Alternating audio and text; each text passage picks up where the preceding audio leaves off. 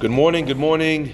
Uh, Hag Chanukah Sameach. Breakfast is sponsored by Joseph Ezra Cohen in honor of Sammy Sutton Hazaku Baruch, and also sponsored in loving memory of Eliza and Meir Agami Aleima Shalom. Lilui Nishmatem Eliza Sarah Bat Farha Alava Shalom Alea Shalom and Meir Ben Esther Alava Shalom sponsored by their son Isaac uh, Agami. Rabutai. Uh, I'd like to take a look together with you at a couple of the interesting uh, words that we find uh, in the in the in the Tefillah of Ala Nisim. It's something that we say all throughout the holiday in order to fulfill the obligation lehodot to lehalel. The primary nature of Chanukah, everything to do with Chanukah, is lehodot to lehalel, to thank and to praise God. So the tefillot are lehodot to lehalel. The halel that we're going to say lehalel. The nerot to be able to bring Pirsumei Nisa, a, uh, a spreading of the of the ness of the miracles that God did for us. But everything about this holiday is one giant long thanks and praise giving to God. That's the idea of the holiday of Hanukkah. So I want to maybe go into one one element uh, uh, of this. Now, the Gemara says um, in Megillah, "Lo me'astim v'lo ge'altim l'chalotam." I did not uh, despise them. I did not push them out. L'chalotam to wipe them out. What does that mean? The Gemara says, uh, "What lo astim? When is that? In the days of the Kazdim.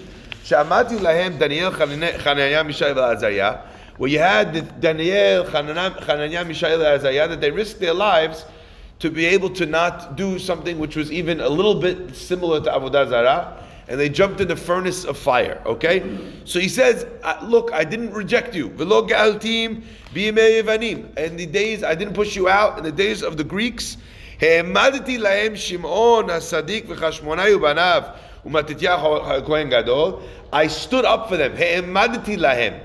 I stood up for them. These great uh, uh, leaders, the Chashmonaim. Uh, and what does that mean? Because l'chalotam and what is l'chalotam? L'chalotam is the days of Purim. So each one of them represents that God said, "I did not push you out. I did not reject you." In look, l'chalotam to destroy you. Each one of those represents a different time period. So uh, Rav, uh, Rav Steinman asks the most magnificent question. He says, "I don't understand the words of the Gemara." On the days of Chanukah, in the time of the Greeks, God stuck in the uh, this, the uh, it wasn't God that stuck them there. It was them that decided that they were going to stand up with Misirut Nefesh. They were going to decide to risk their lives. It should say, in those days, they stood up. Not I stood up for you. It's almost as if God put them there against their will, you know, and made them do this miracle. That's this. That's how the story went. So there's a fascinating Gemara that uh, Rav Steinman uh, quotes. He brings the Gemara in Yoma. The Gemara in Yoma on page 38 says as follows. Reb Chiya bar Abba Amar Rabbi Yochanan. Reb Chiya bar Abba said the name Rabbi Yochanan. Ra'a HaKadosh Baruch Hu. Listen to this, guys. Ra'a HaKadosh Baruch Hu. Shesadikim muatim. He saw that there were few sadikim. There were few sadikim throughout the length of history. Amad vishatlan b'chol dor vador. God took these few sadikim and he planted a few in each generation. He asks, so when God plants these tzaddikim, do they have, they have no bechira? Of course they do. Of course they have free will to choose. The only thing is, if there was a bunch of tzaddikim and they all would have come in the time of Moshe Rabbeinu, where would the tzaddikim for our generation be? So God takes the tzaddikim, He sprinkles them liberally across the timeline, to ensure that every generation has its own tzaddikim. Now, I thought to myself, this answers for me so many different understandings uh, that I have in, in Jewish theology and religion. Like, as an example, the Pasuk tells us that a person should go el shoftim to the judges bayamim hahem in your days. En lecha shofet You only have the rabbi of your generation. A person can't say to themselves, the rabbis of the older generations, they were the prophets, they were the Tanaim, but this rabbi that I have here who's telling me the halacha, I don't have to listen to him. Everybody has to say, says the Pasuk, El Shofet Bayamim. Now I understand it much better. It's not the Shofet's fault that God put him here. He could have been partying up with the Nevi'im in the time of the Bet HaMikdash Why is he here? He's here because of you. You better go listen to this shofet because he's only here because you needed him. He was, and sometimes I feel as well. You look at a sadiq, a rabbi, you say this person, he's not cut from the same cloth as anyone around him. It's like you hear people say this. It's like he was born. He's from another time. Literally, he was from another time. Amar Hakadosh Baruch Hu cuts them out and puts them into the place where they need to be. And I learned a tremendous lesson from this. I learned from here this idea that sometimes a person, their life, the, the life that they were given was really not ever supposed to be about them. The life of a Sadiq sometimes is really not meant. So, because if it was up to him, he'll let him live in the time he was supposed to be. But really, that's not how it works. The Chida writes something magnificent in his uh, in his uh, uh, in his in his book and his work, where he describes all the history and the generations of the Jewish people. Shema He says that there was once a boat that had four great giant tzaddikim on it. And the uh, population of the Jewish people was concentrated in really one area, and there were Jewish communities that were spread out around the four corners of the earth, but they didn't have any leadership. So these four great tzaddikim rabbis are on this boat, None of them wanted to go to any of these places, but they took a boat journey together to go somewhere. Of course, as the boat is on the high seas, pirates come to the boat, they take over the boat, they steal all the money, and they sell each one of the people that they caught on board as slaves. They get to the market, you have this guy, is a giant guy, they sell him as a worker. Another guy, he's, I don't know, he's an accountant, they sell him as an accountant. Third guy is a lawyer, they sell him as a lawyer. There's four guys that are clearly rabbis. Some Jewish guy is walking through the marketplace. He sees a rabbi with a long beard and a kippah and chains. He runs up to them, four of them. He says, Who's this guy? Uh, he asks the pirate, Who are these people? They said to him, I don't know, we're the people that we caught. It's time to, uh, it was time to, you know, to sell them as slaves, so we're selling them here. But the minute he saw how interested the guy was, he knew already what does he need to do? hike up the price. Hada, he doesn't know. He wasn't, uh, you know, used to buying slaves in the shuk. Hada, all right. So he walks out and he, he starts conversing with these four people. He realizes instantly that they're all tremendous talmidei chachamim. He runs back quickly to the community before they get sold as regular slaves in the marketplace. He says, "We need to, uh, you know, people. They're this guy. Especially, we don't have a rabbi here. Okay." They put together a fortune of money. They come and the guy says, "What do you mean? You, all this money only gets you one of them." Already now he knows the value. Choose one. They don't know what to do. They choose one of them. The pirates take the rest of these guys. Now they know their value. They're not going to just sell them as gardeners. They take them and they go to the next port. And of course, they send a message to the Jewish community. Jewish community needs a rabbi. They come, they find out these great Talmidei Chachamim are there. They spend a fortune of money, and then they wind up ransoming the second Talmid Chacham. And through this, Borei Olam spread Torah to the four corners of the globe. Each one of these rabbis took, the, took up the post of the people now that they were ransomed by the community they felt indebted to them, and they built Torah in that area. So whether it is in time or space, God will bring the Sadiqim to the place that they need to be brought. What a fascinating idea.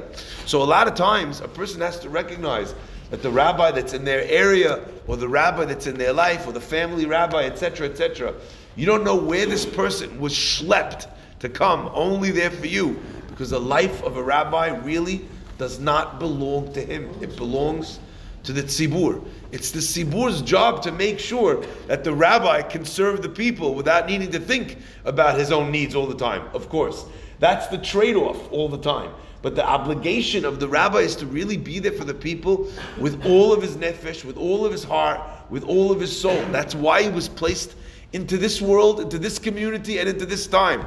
Sometimes you have a rabbi that says, you know what, I'm only interested in teaching Gemara. I want to teach, you know, a very important shiur. But the people of the community, maybe they didn't go to yeshiva. Rohi, rabbi, you were put here not so you could give your uh, very in-depth shiur. You were put here to teach them aleph bet. You will put it to teach them the laws of Shabbat, of Kashrut, to inspire them, to get them into Torah. If these are your people, this is your flock, then this is your job. I think sometimes we mistake, we think that leaders only come in the form of rabbis.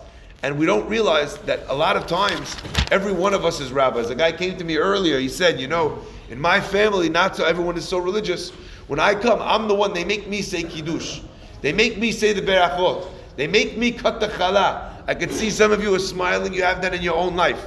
If you're the rabbi of your family, that's also your obligation to act and react for them in an appropriate way, to be able to lead your family and to teach them uh, a better way, not to kind of always take the responsibility yourself, but actually to say to them, I can make the beracha, but all of you should be making the beracha. I could light the Hanukkah candles, but all of you should be able to light the Hanukkah candles and lead the seder and the, spend the time and teach it to them.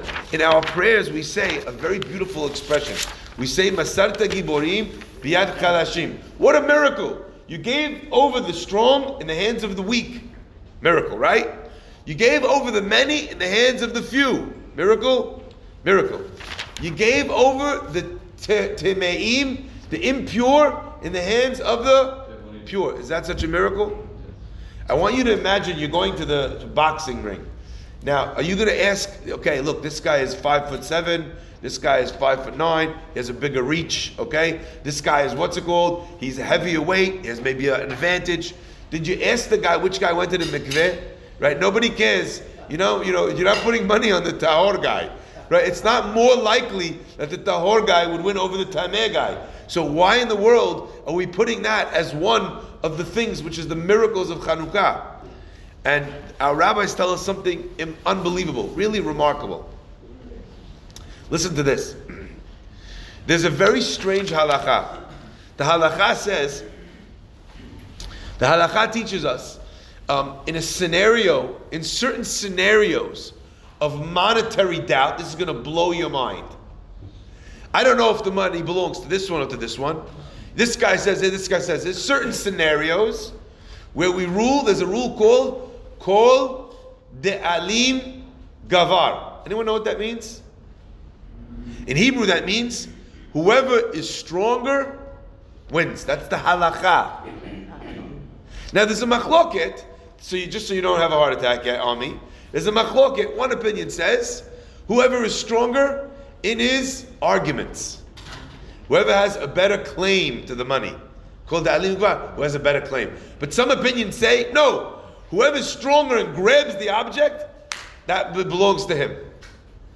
Now, everyone wants to know how in the world does that make any sense? Why is that just?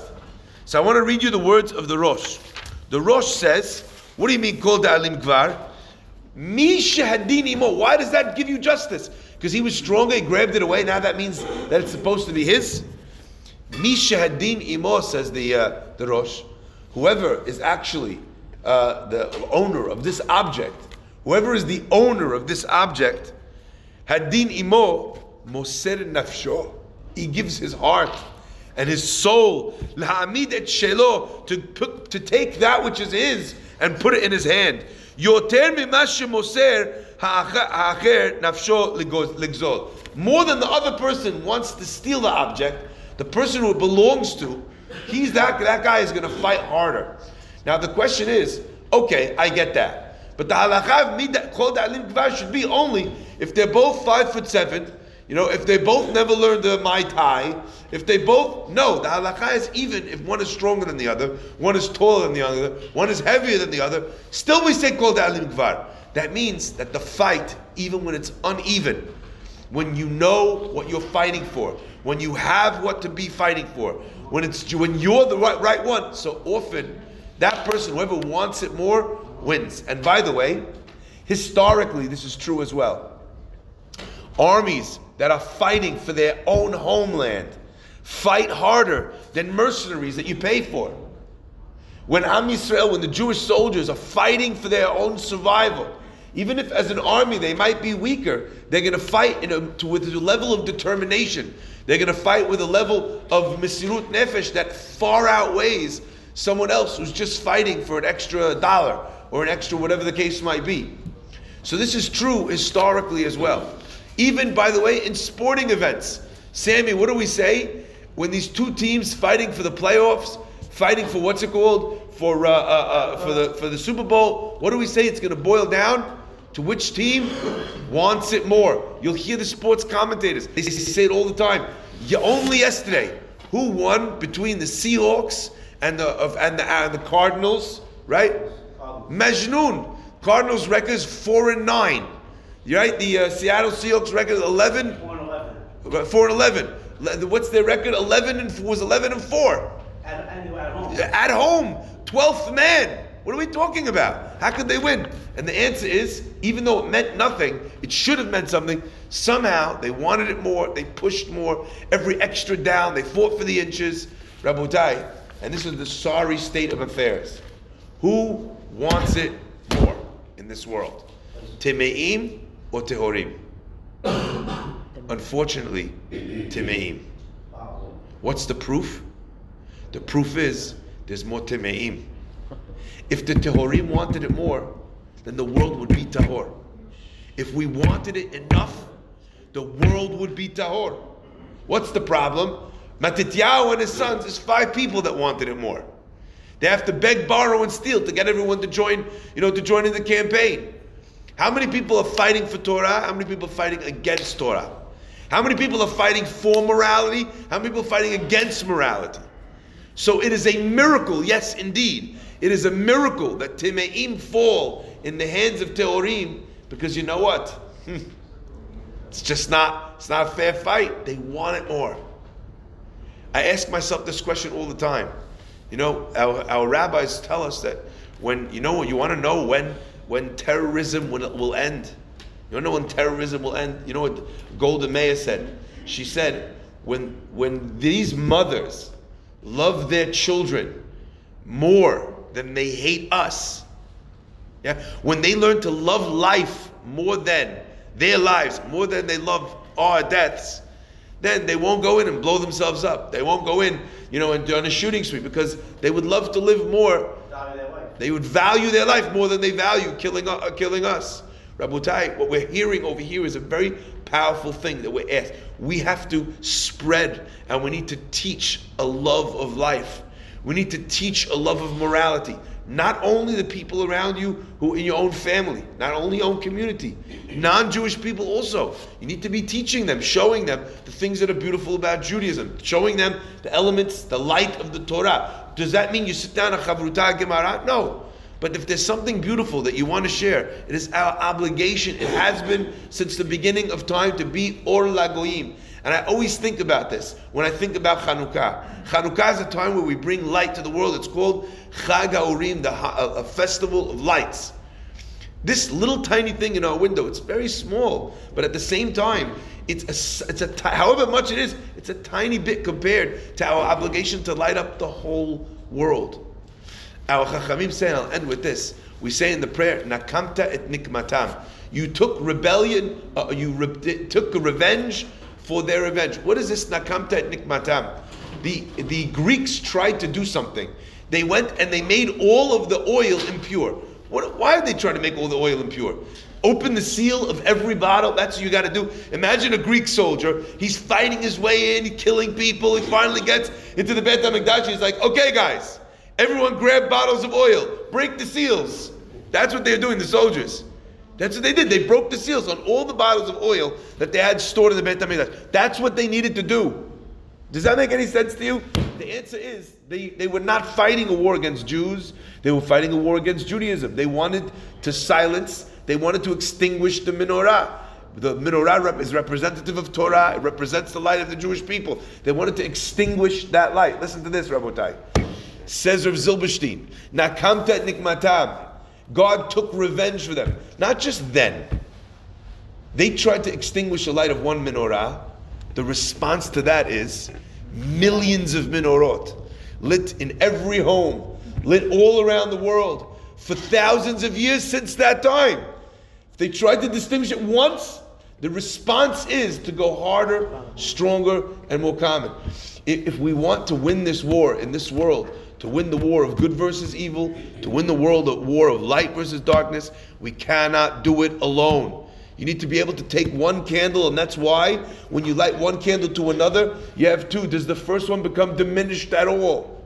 No. When you share your light with someone else, Now two people are lighting the world, and then five people, and then your family, and then your community, and then the people at your work, and the people around you in your city, and eventually more and more and more and more. The obligation of Chanukah is to set not just a small candle of flame, but to set enough small candles that that in and of itself brings a tremendous light to a world that suffers in darkness. Baruch Adonai Le'olam. Amen. Rabbi